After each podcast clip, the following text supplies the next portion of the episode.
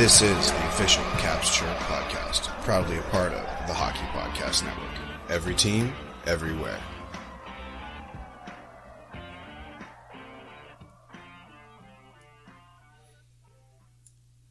What's going on, Caps fans? It's me, the Hockey Troll, and I hope you had an incredible holiday, Christmas. Uh, we were off on Monday because I just really honestly didn't want to record anything during the holidays, so I don't know, live with it. As you know, though, typically this will be when I would have a guest on, so instead we're just going to talk about what we would do on Monday, which would be like the week in review and the most recent Caps games that the Washington Capitals have played, along with some league news. Uh, so once we get back in the groove past the holidays, Mondays and Thursdays, that's how it's going to work out. Mondays being, you know, day to day stuff, and then Thursday being a little bit more deep stuff and hopefully an interview. Uh, but spoiler alert, the Caps are on an absolute fucking heater right now. They're an incredible looking team. They, uh, you know, I'll get into it more, but man, they look like they've been, they look better than they have in a very long time. I mean, maybe even ever. I'll go that far. Uh, but let's pop some tabs and uh, and get right into it. One, two, three. All right. So first off, we do want to talk about uh, a little bit of World Juniors. if you didn't know, this tournament is started on the 26th, so we're only a few days into it, and already some pretty serious upsets have happened. Canada on opening day took a hard L against Czechia, uh, which I love. Good for them. And uh, the USA beat Latvia that day with the same score, not exactly an upset. But uh, on the 28th, Canada came back, fired back, absolutely buried Germany 11 to 2. Bedard had seven points that game. Holy shit. I guess that guy's good. Uh, while the USA lost 6 to 3 against Slovakia. That's unfortunate. So the prelims of the World Juniors, and again, these are all kids who are like 20, 21 and under. under um, they end on December 31st. Uh, and then on the second, uh, the 4th, and the 5th of January, the quarter, semi, and medal rounds will be played. So, uh, definitely going to be, uh, you know, an interesting round of qualifying. You know, it, it always sucks in these international tournaments because you see like teams that you want to lose, uh, like Canada or the USA, you know, play really well, and then it, when it comes down to actual like qualifying play, uh, you know, that's when it really matters. So it's kind of like the, uh, I guess you could say it's kind of like the uh, the playoffs is uh, the NHL playoffs would be the equivalency of, of the quarterfinals, semifinals, and then the medal round. Um, I'm not exactly how sure how many teams make it to the to the qual to the it's a quarterfinal, so I'm guessing only four teams will move on. Um, uh, maybe five because no no it'll be four yeah so I guess four teams are the only ones that are going to move on. So you basically have to dominate group play, and that's why you see scores like eleven to two, because if uh, that can eventually that could come down to a tiebreaker based upon in such a short tournament they might go uh, based upon goals uh, scored overall when the points are going to be so tight. Uh, for instance, right now currently the Swiss are on top of Group B while Czechia is on top of Group A, tied in points with Sweden. So that's going to be, uh, and, and Sweden, I think, won a one nothing close match with Germany, and that's why they're they're probably second on the on the standings. Canada is third in Group A, and USA is fourth in Group B. So both teams have a lot of work ahead of them uh, to to finish and hopefully qualify for at least the playoff. Uh, something of note about the gameplay. There's, I you may have seen it on Twitter. Uh, there's been a couple high-ish hits that have been thrown out and gotten players kicked out of games. Uh, on Canada and USA, both have fallen victim to this uh, as far as being the ones that were kicked out. You know, these hits were all heavy and hard, and you know, I I think that the I, I don't I don't really have a problem with the contact, so I'm not sure what the hell. Uh, the officials are looking at. But of course, when you look at new rule changes, you look at you know the stringent calls. The World Juniors are the number one place where that comes through. Right? They they don't let a lot of fights happen. Um, it's an international game, so the ice is a little bit bigger. Body contact is definitely not uh, a as as paramount as it is in the NHL. So it's definitely interesting to see. I thought both these hits were hard. Uh, a little, they followed through a little high, but I don't think that any actual contact was made to head here on either of them, and they got kicked out. So unfortunately, it's almost like a Tom Wilson hitting too hard penalty. I know Caps fans, you're very familiar with those. Um, moving on though, January 2nd is the Winter Classic in Boston at Fenway Park against the Penguins. I hope Boston hangs 10 on them and in a, in a shutout victory. I would just love to see Pittsburgh get embarrassed on the national stage here. So for that game, I'm absolutely a Bruins fan. Uh, some odd news out of Toronto. The team was fined 100K for taking the team to St. Louis on December 26. According to Article 16B of the collective bargaining agreement, you're not allowed to work, um, according to the CBA, the 24th, 25th, and 26th. It says that you can substitute the 26th for the 23rd if you give the team the 23rd off. They've got to be like legitimate no working days. That means that you can't travel, you can't uh, have practice, you can't you you know the players are not beholden to any motherfucker on uh, on in the NHL or ha- NH- NHL affiliated uh, during those three days. so what had happened was the uh, the Leafs traveled to St. Louis, I think, on the 26th, and they didn't get that extra 23rd, the day of the 23rd off. Quite the blunder.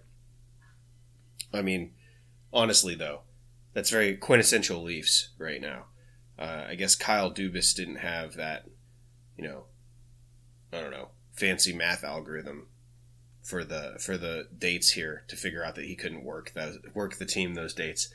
Um, additionally, during that game, Sheldon Keefe was fined for the Blues game twenty five thousand dollars for demeaning an official as he was getting a little spicy behind the bench. You know, I love to see the the officials get shit on for sure.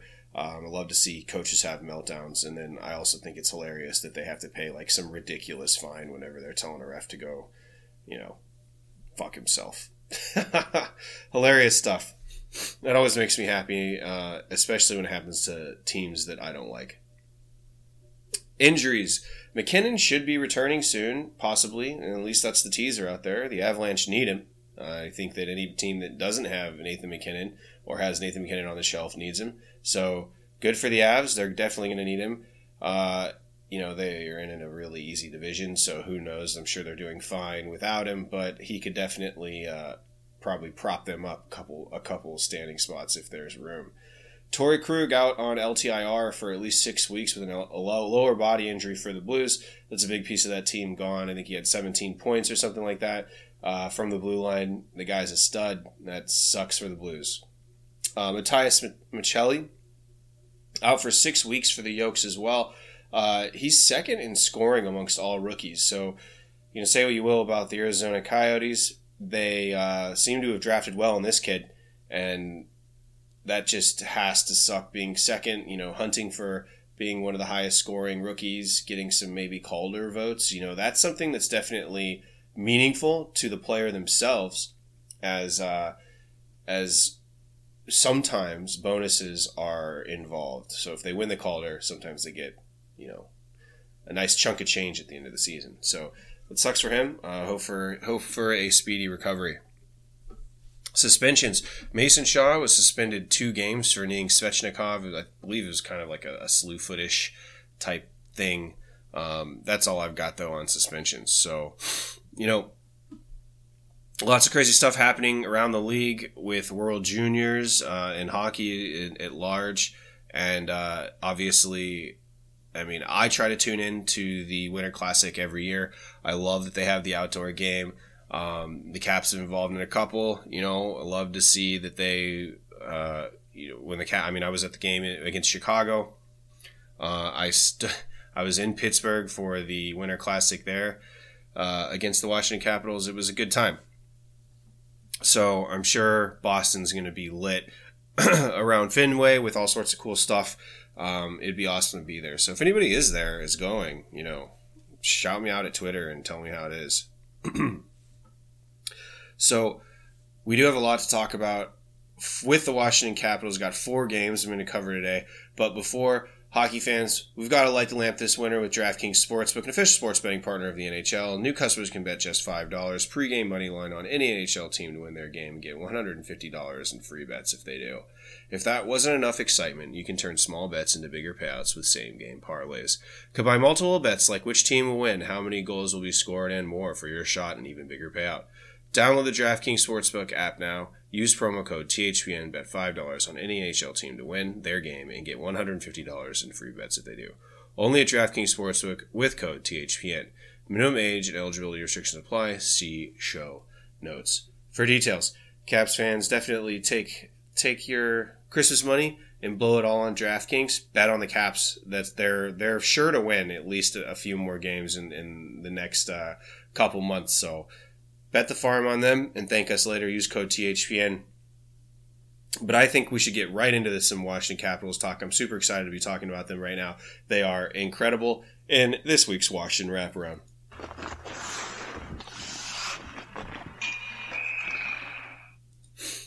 All right. So,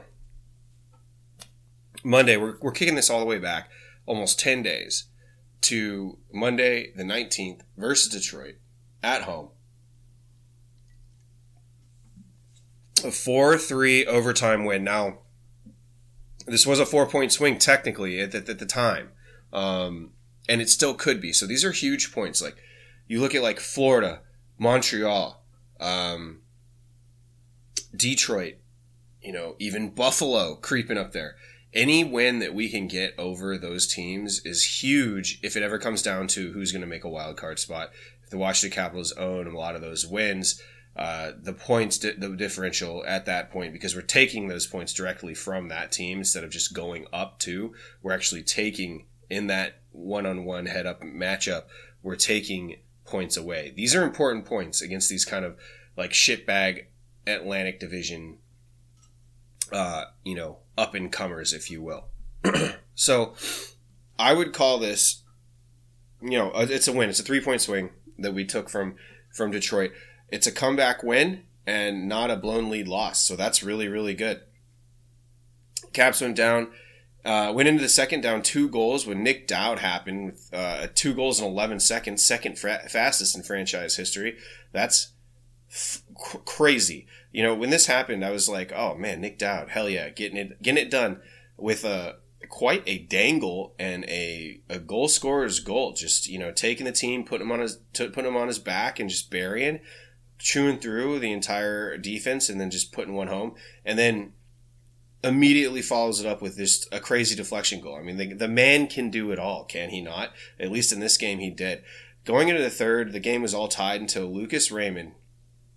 You know, this guy, Lucas Raymond, uh, good young guy, got a nose for the net, he's uh, he's a pest in front, man, and he that's exactly where he got a nice feed from Andy Copp to put the wings ahead. so we fight back, get out of the second, tied up. Third starts. Lucas Raymond buries one. Um, and honestly, this was a play all started by ex Penguin Boo Olli Maatta with a fucking absolute skyball out of his own zone from like the face off dot over across the rink. Um, to Copp, who just finished, uh, who who strung an incredible pass over to Lucas Raymond. So nice play there, uh, really good play all around. But the Caps were not laying down. Uh, they had plenty of time for Linchpin, uh, you know, for Linchpin the Stanley Cup, Lars Eller to meander around the zone like a boss, spot Gustafsson cross rink after fighting his way from from behind to the top of the circles and you know, Gustafsson was just in a perfect position, totally primed to bury a tying goal.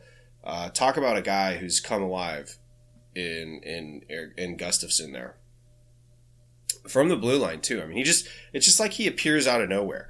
The dude just swoops in and he's just like, "Oh, I'm completely wide open." Obviously, this is something that the team has been working on trying to get the defense more involved, trying to get that five man cycle going. Oh my God, is that thing sexy as fuck or what?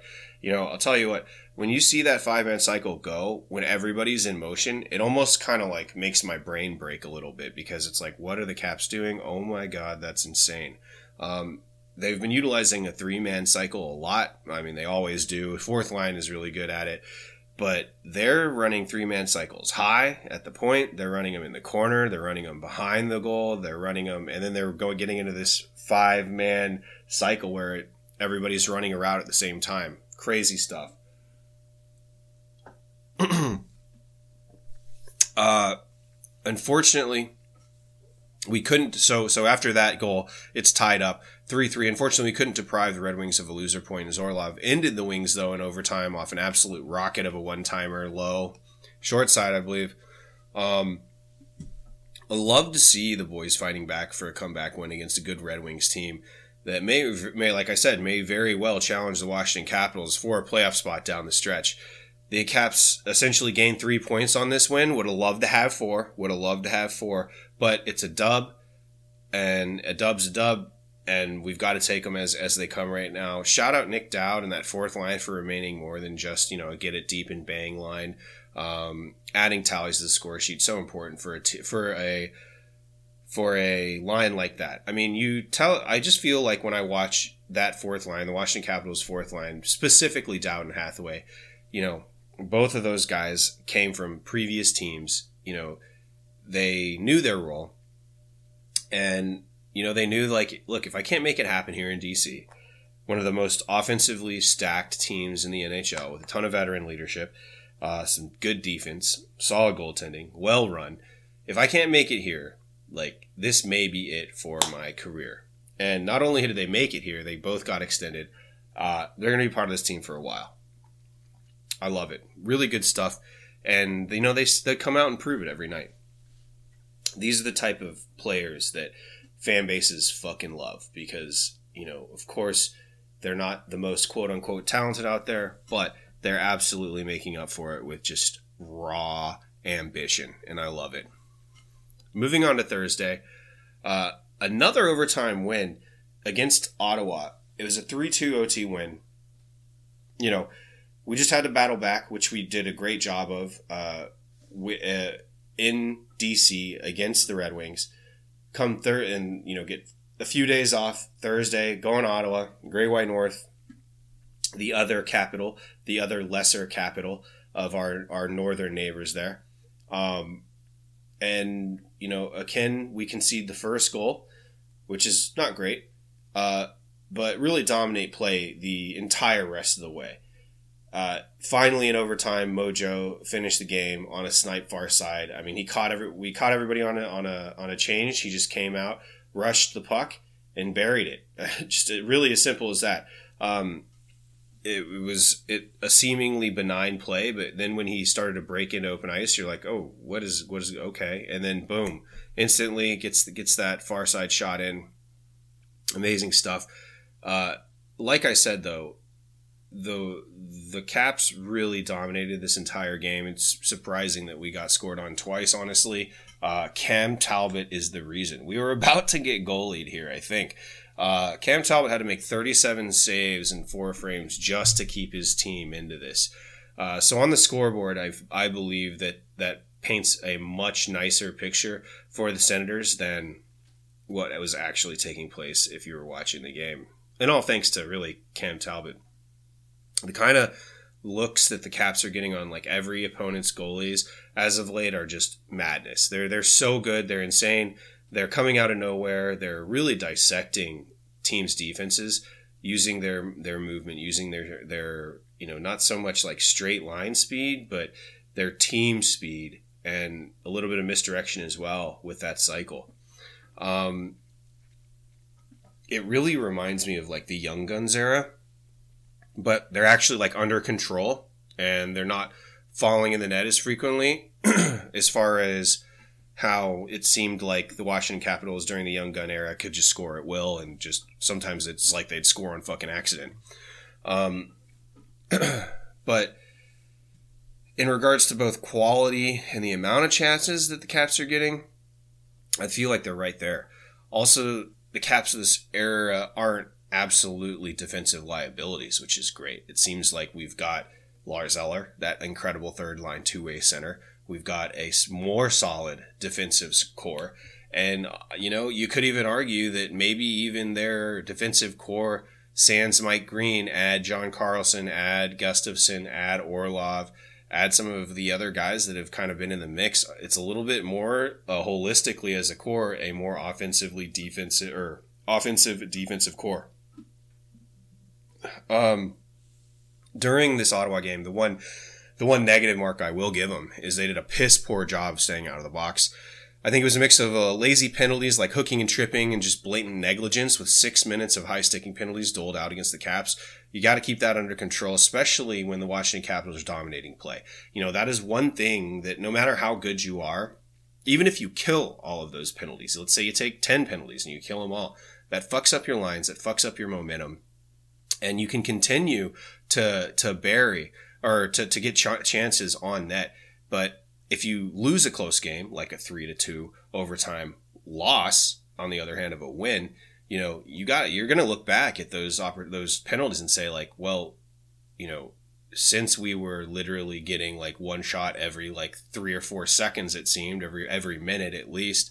Um, you know, what if we would have been out of the box where we were where it was basically just like a net zero? Uh, you know, these are the type of things that could ruin a game. Luckily, though, it didn't. Um, an interesting and right call, I believe, and and this kind of comes into play later when we're talking about the Rangers at the end of the uh, in two more games. But an interesting call this night from the coaching staff having Kuemper start was presumably the easier start on the back to back, right? So we're going into Winnipeg or we're going back home for Winnipeg right after this game the next day. Um, and so it kind of signified, I, I thought that at this moment, even though Kuemper is back, uh, Charlie Lindgren was our unofficial starter uh, at that point. Uh, wild Ovi stat after this game, all time leader in shots after this game. That's in the NHL. Like, I. That just seems like an just such an unreal stat line to have. He's taken the most shots on goalies in his career than anyone else in the like 200 year plus history of the NHL. Just let that sink in. You know, and the haters and the naysayers will be like, "Oh, he he was a he he was a selfish puck hog who just fired the puck, uh, you know, haphazardly." And okay, yeah, maybe Ovi does fire the puck haphazardly, but when you're the greatest goal scorer of all time, I would rather you fire the puck hap- haphazardly than put it in the hands of literally anyone else. So, uh, I don't know. Eat shit, haters. It's fucking awesome. It's crazy. That's just a lot. It's, I mean, of course, the goals, that's even more crazy, but it's just, you know, Laviolette said it in the post game. You know, the, every milestone, because they're coming, becoming more heavy and I mean, infrequent. Like obviously when he was young, you know, winning uh, like all of those trophies at once. I believe he's the only person still who's who's won like the Calder, the Art, the Hart, the MVP, like all of those trophies all at once uh, in one season. But so that was incredible, right? Okay, that's cool. You know, young guy, whatever. But the longevity that he's shown in this league, along with still crushing these ridiculous, seemingly ridiculous stats. Like the most, and that's only gonna that that lead. He, he's still got two or three years left in his contract. That that lead's still gonna be just so, um, so solid. And, and, and that record's going to be his for a long, long, long, long time. I mean, an incredibly long time. The, I, I think there's only maybe a handful of NHLers in the game right now who could even sniff that and that's not even close. It's not going to be close. It's it's it's just so out of reach. In fact that stat uh, you know i hate to fucking put it out, put this out in the universe and i'm kind of uh, upset at myself for having to put this out in the universe but that stat that that record may hold longer and truer than his goal scoring record right now. Let that sink in. Wild shit Anyways, Friday the 23rd, the Christmas Eve Eve, if you will. We're back at home in DC playing Winnipeg. Ovi starts off scoring. I mean, you know this is going to be a special fucking night when he's starting scoring off, and, and the Caps are scoring first. It's always a good thing. The Caps obviously loves uh, do really well when they score first, and don't do as great when they don't score first. So Ovi, 801 killer five hole goal, um, just incredible stuff on uh. No, on um, Rittich. Dave Rittich, I believe, was the goalie in Winnipeg this night. Um, so there's uh, there's that. Um, so Ovi gets 801, starters off the scoring. Uh, did you know that Charlie Lindgren's brother was is uh, Ryan Lindgren of the Rangers? By the way, I don't know. I found that out when I was writing this uh, this outline. Obviously, that's more prevalent for next game when we actually do play the Rangers. But speaking of Charlie Lindgren, what a stud he has been! Incredible. Um, you know, physics and reality defying save to keep his perfect game during this this uh, this game. Uh, in the second, just an amazing save dude like instant transmission from the left side of the net to the right side to get the leg down and absolutely rob uh, a Winnipeg Jet. On the PP, Milano buries from no angle. I love it. Uh, you know, Sonny Milano has been such a breath of fresh air for this team. He's got a lot of speed. The coaching staff trusts him. He's getting power play time. You know, really good stuff. Um, so we've got two goals so far. Milano PP shortly after those Scheifele threw a total titty tantrum and fired a puck off the boards and down the ice, losing an icing battle, and, and it hit the ref with the puck. He got two minutes for that with an unsportsmanlike two minute penalty. I'm surprised he didn't get a two and ten or or or, or just you know booted out of the game. Um, you know, just so you know, all you beer league heroes out there, if you if you in anger rip a puck at a ref, he can uh, he can absolutely toss you for that and assess you a penalty. If it happens in beer league, I would I would assume you're going to get kicked out for the whole game. But in this instance, in the NHL, uh, I would say you know several layers higher than a beer league game. He only got two minutes, which I thought the ref was taking it pretty easy on him. Uh, scary moment in the third, though, is John Carlson took a full blast from ex-cap Brendan Dillon to the head, where he is cut deep. It looked like on the on the right side, either his ear or his cheek. Um, he immediately left and didn't return, out indefinitely on injured reserve. Uh, the amount of blood in the short time that John Carlson was down on the ice, luckily, uh, it was insane. I mean, a big pool of blood. Instantly, you know, before he hit the ice, you can see in the replay that there's a pool of blood before he even falls down. Excuse me. Still getting over this uh, this sickness, but JC takes this puck up high, and instantly, you know, everybody, the, the Jets team, Ovi, they're they're calling trainers out. They're getting, you know, shit, trying to get looked at. But luckily for John Carlson, it didn't knock him out or anything. Um, he just got up and skated right off, bleeding profusely. So, scary moment. Glad to see that he was able to skate off under his own power, but he is technically still on injured reserve. He will not be uh, joining the Washington Capitals back, uh, at least for now. I, I, don't know how long. I'm guessing with the amount of blood that there was a, a big uh, gash so he's probably waiting for those stitches to heal a bit.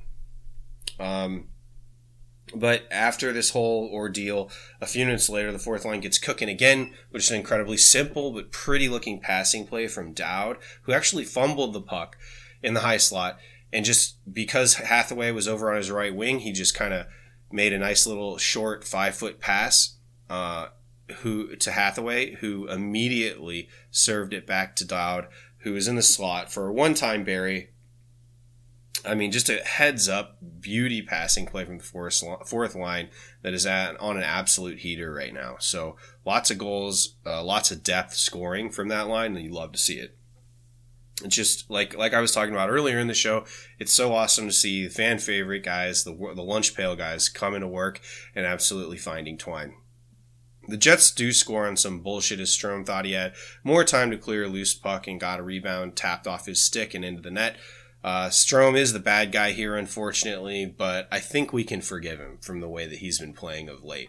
Uh, I'm sure that he wishes that he would have got rid of that puck earlier, or turned and fired it to the boards, or chipped it out, or whatever. But he was trying to do the heads up thing, gather that rebound, and take it somewhere safe. unfortunately, they just had a lot of guys in front of the net to, to um, take it off his stick and bury it. Finally, in the third, though, Ovi buries an empty netter and makes himself the second most leading goal scorer in NHL history.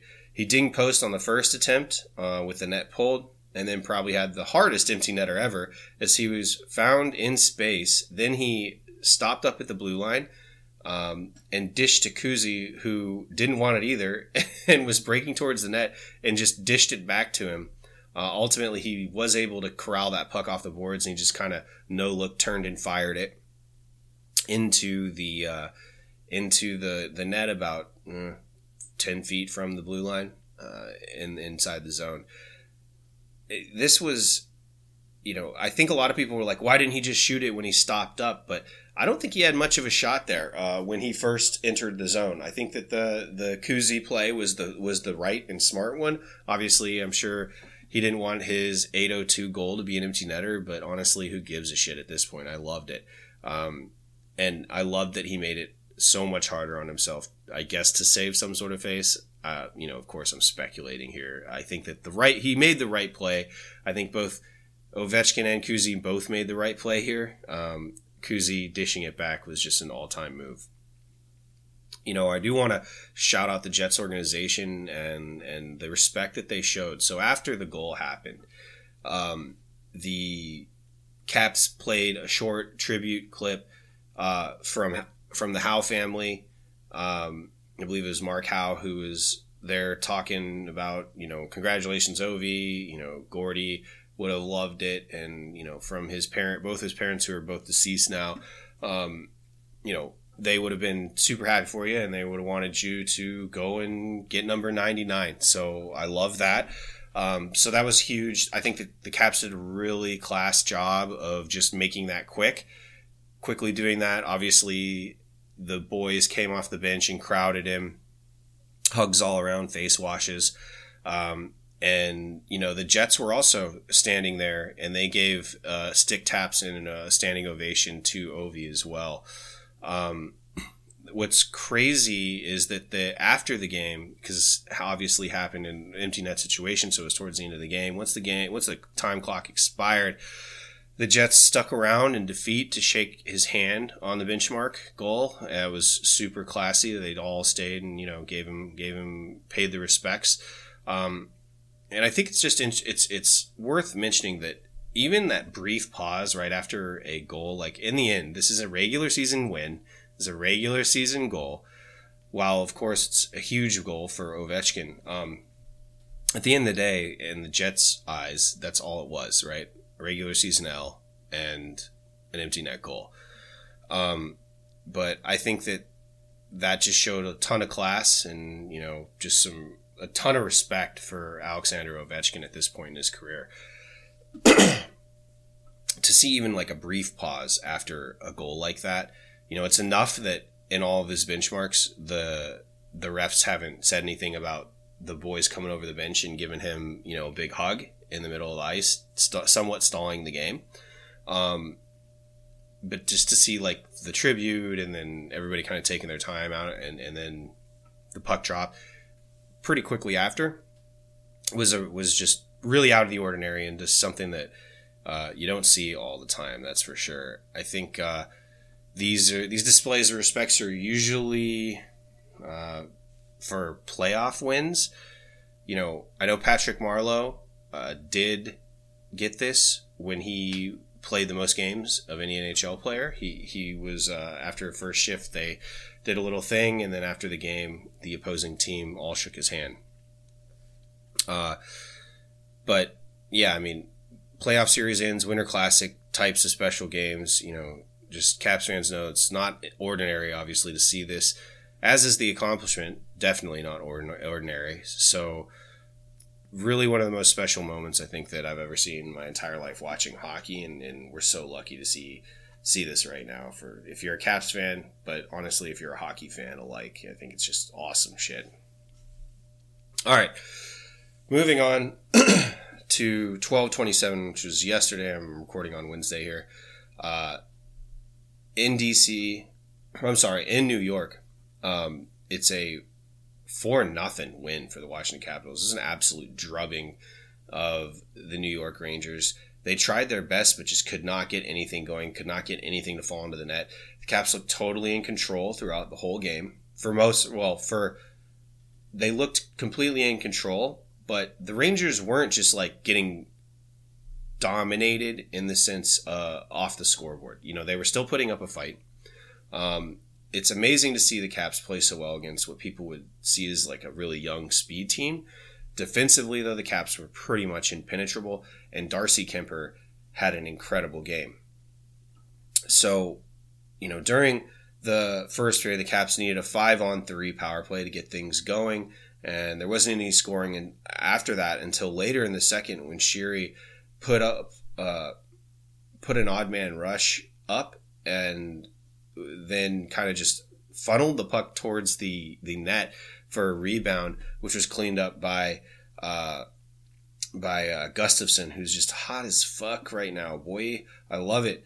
Shortly after that, though, linchpin of the Stanley Cup, Lars Eller came down the middle and absolutely roofed the laser for third goal of the night.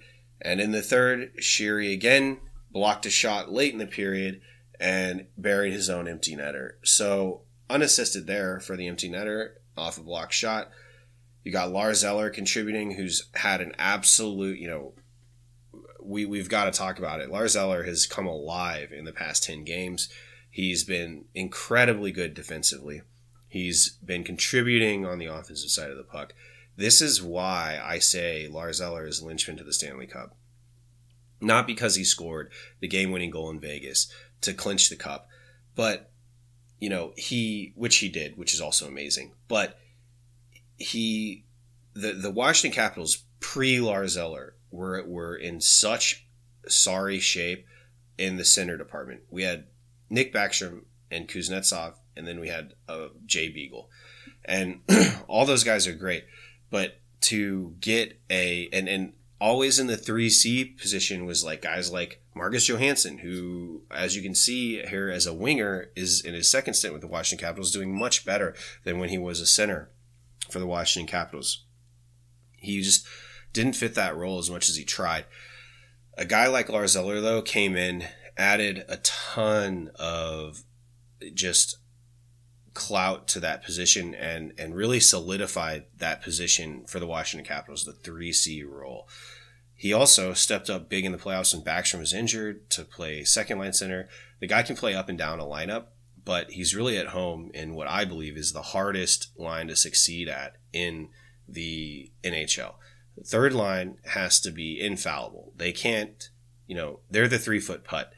They have to make those putts every time, which for them is not get scored on. They have to be basically not getting put, you know, not getting mismatched uh, night in, night out, and they and they have to score. You know, so not only can you not make any mistakes, you have to score. The first line with like Ovechkin and Kuznetsov, those guys, those guys can be a negative on a night. They they can their plus minus as a line can suffer because you know that overall in the length of 10 games 20 games a whole season that they're going to be much more valuable putting the puck in the back of the net than their quote unquote deficiencies defensively. The second line, that's your secondary scoring line. So again, they're going to get a little bit more of a break.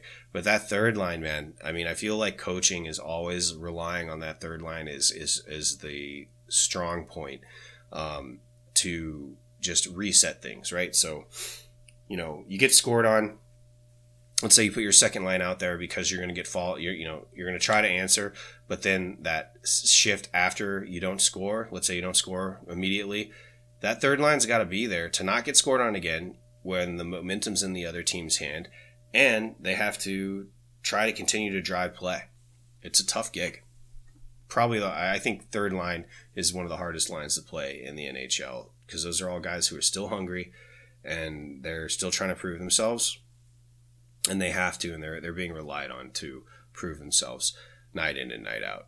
Um, so the Rags, you know, like I said, they kept the game very interesting, though they were getting dominated on the scoreboard. Kuemper was brilliant this game, and I thought it was an interesting move to see Darcy Kuemper back in, signaling that when healthy, he's probably our number one guy to the coaching staff. So I think that that really kind of settled that that dispute. Is Lindgren going to be the number one when he comes back? I definitely thought he earned uh, a couple hard starts, but when you see Darcy Kuemper, I think the coaching staff played this very well. Darcy Kuemper got the easier starts of the back to back, warming him up then they said, "All right, man, we think you're okay. You've had a couple weeks to practice now. Like, show me what you got. Let's throw you in into the into a tough game, an important game with a ton of playoff implications, both now and down the stretch at the end of the season. Go ahead and see, you know, show us what you got." And he came out and absolutely rocked it, pitched a shutout and you love to see it. So verified, Darcy Kuemper is still a pretty good goaltender, even though he was injured for a couple minutes there. Another thing that I want to take away from this this week is that the Rangers, especially for this game, the Rangers coming into this matchup were the highest scoring team in the Metro, which is a lot. It's crazy to say in this highest competitive, the most competitive division in hockey, and the Caps just absolutely shoved that right up their hoop. Our power play was one for three, and the uh, PK was perfect. That is some really encouraging stuff. I think that this team is underrated defensively, honestly. I think that the Washington Capitals defensive core is finally pr- paying off to be what I thought they were at the beginning of the season, even though they faltered quite early um, and quite heavily early. I think that right now the Washington Capitals defense is is where everything's starting. So obviously puck retrieval is big, but it's not uncommon for you to be watching the game in our defensive zone and you see all five Caps players in frame. That means that they're tight and they're moving as a unit to attack the puck and be aggressive and get that puck back. You love that. I love that.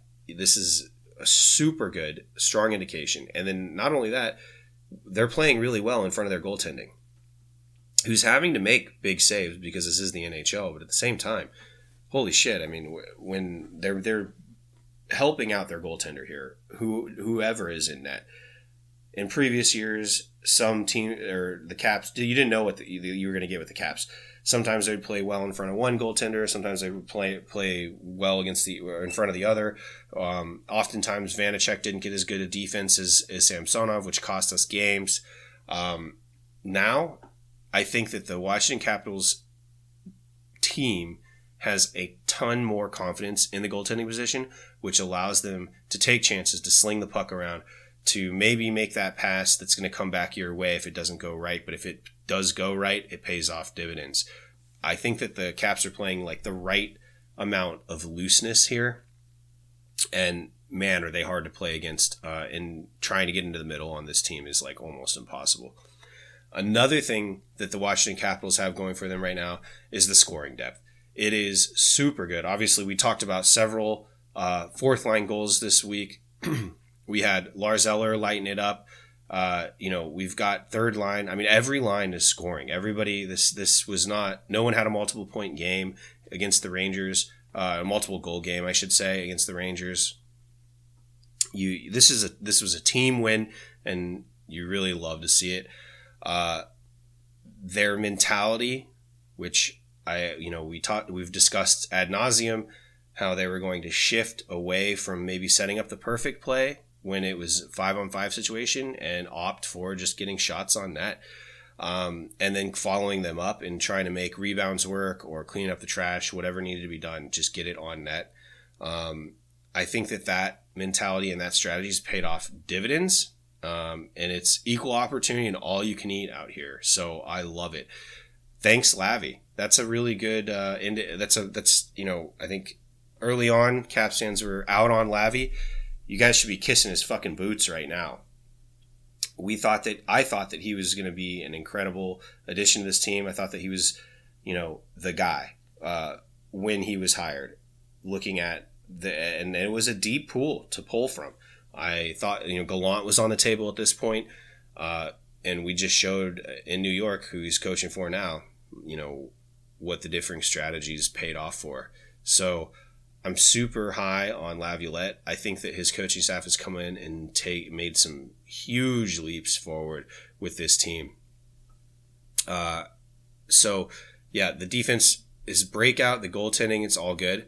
Um, and then I think there's a very, you know, let's just talk about a couple people here, uh, or at least one in particular. I really think there's a strong chance that the Caps re-sign Sonny Milano for a mid-term deal. So it's like three to five years, and I totally hope they do. This kid is 26 and has been chewed up and shit out by the league, and the Caps have given him a chance to shine, and shine he's done.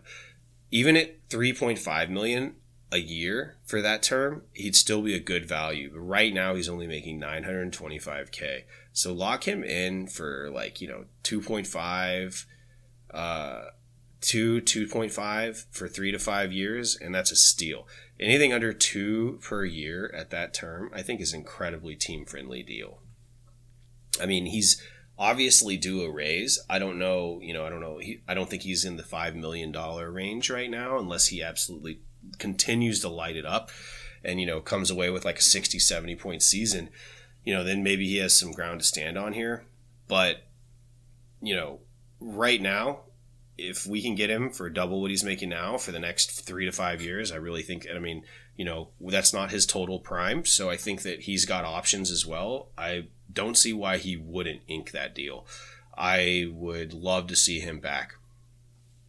Um, he's and and on top of that, if you look at the moves that Brian MacLellan has made in the offseason, right? So we were looking at Brown, who's injured, right? Um, that sucks. He was a younger guy, but you know Gustafsson, who's around thirty, so he's a little bit younger than some of the core. Um, but then you have like Dylan Strome and Milano, and then you have like Alexeyev, who's young. You've got all these guys that are coming up through the system, um, and you have the younger guys that are that were acquisitions. The Caps did get in key positions quite younger in this offseason. And I think that it's it's awesome that Sonny Milano he's just been a great surprise because you never know when a, when a guy gets cut from a team. Obviously, he's got a chip on his shoulder, but why was he cut? I think Calgary's probably kicking themselves right now for not signing that PTO uh, and and getting this kid in for the year. And the Washington Capitals jumped on it and and have have done a really good job. Now, Tom Wilson comes back. That's a little bit of a and and if Backstrom comes back before playoffs, you know, that's that could all throw a wrench in things. Uh, but I would say obviously Strome and Milano have really made their made their presence known, and I think they have a strong case to stay on this team beyond this season. So those are two guys that I would love to sign. Um, not only because they're young, but because they're they're mature enough in this league to be kicking ass, and I love it. Next week's games, we have Ottawa on the 29th eh, at home at 7 p.m., and then on New Year's Eve, Montreal 4 p.m. I again, Montreal is one of those teams. It's the Atlantic team that could that could come knocking for a wild card spot. It's a it's that's a game that has implications both now and down the stretch. Um, but I told you that October, November were going to be our, our hardest uh, months of the season. That's proven true because looking at December, we've lost like three games in this entire month, and I that's where the Washington Capitals need to be. So you look at Montreal, I feel like that's a must win. Ottawa, that'd be another two points would be great. I predicted a uh, a completely perfect three and zero oh before I added the Rangers game in. Um, so I'm gonna go two and zero oh for this next one, and considering my most recent batch of picks have been pretty good, I'm feeling pretty confident in them. So, Caps fans, Thanks for tuning in. Hope you're enjoying this ride as much as I am.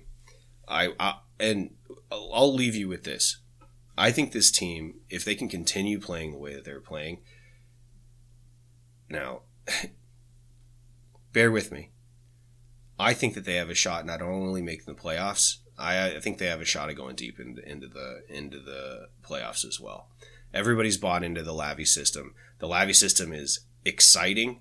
It's turning defenses. It's it's tying defenses in a knot. Quite frankly, I mean, when they get into that five man cycle, even if it's for like 10, 15 seconds, you can just see the defense the defensive team just their head spinning. They have no idea what to do. They have no idea where who to stay on. Are they going to play a zone? Are they going to go man? Like what the fuck's going on at this point?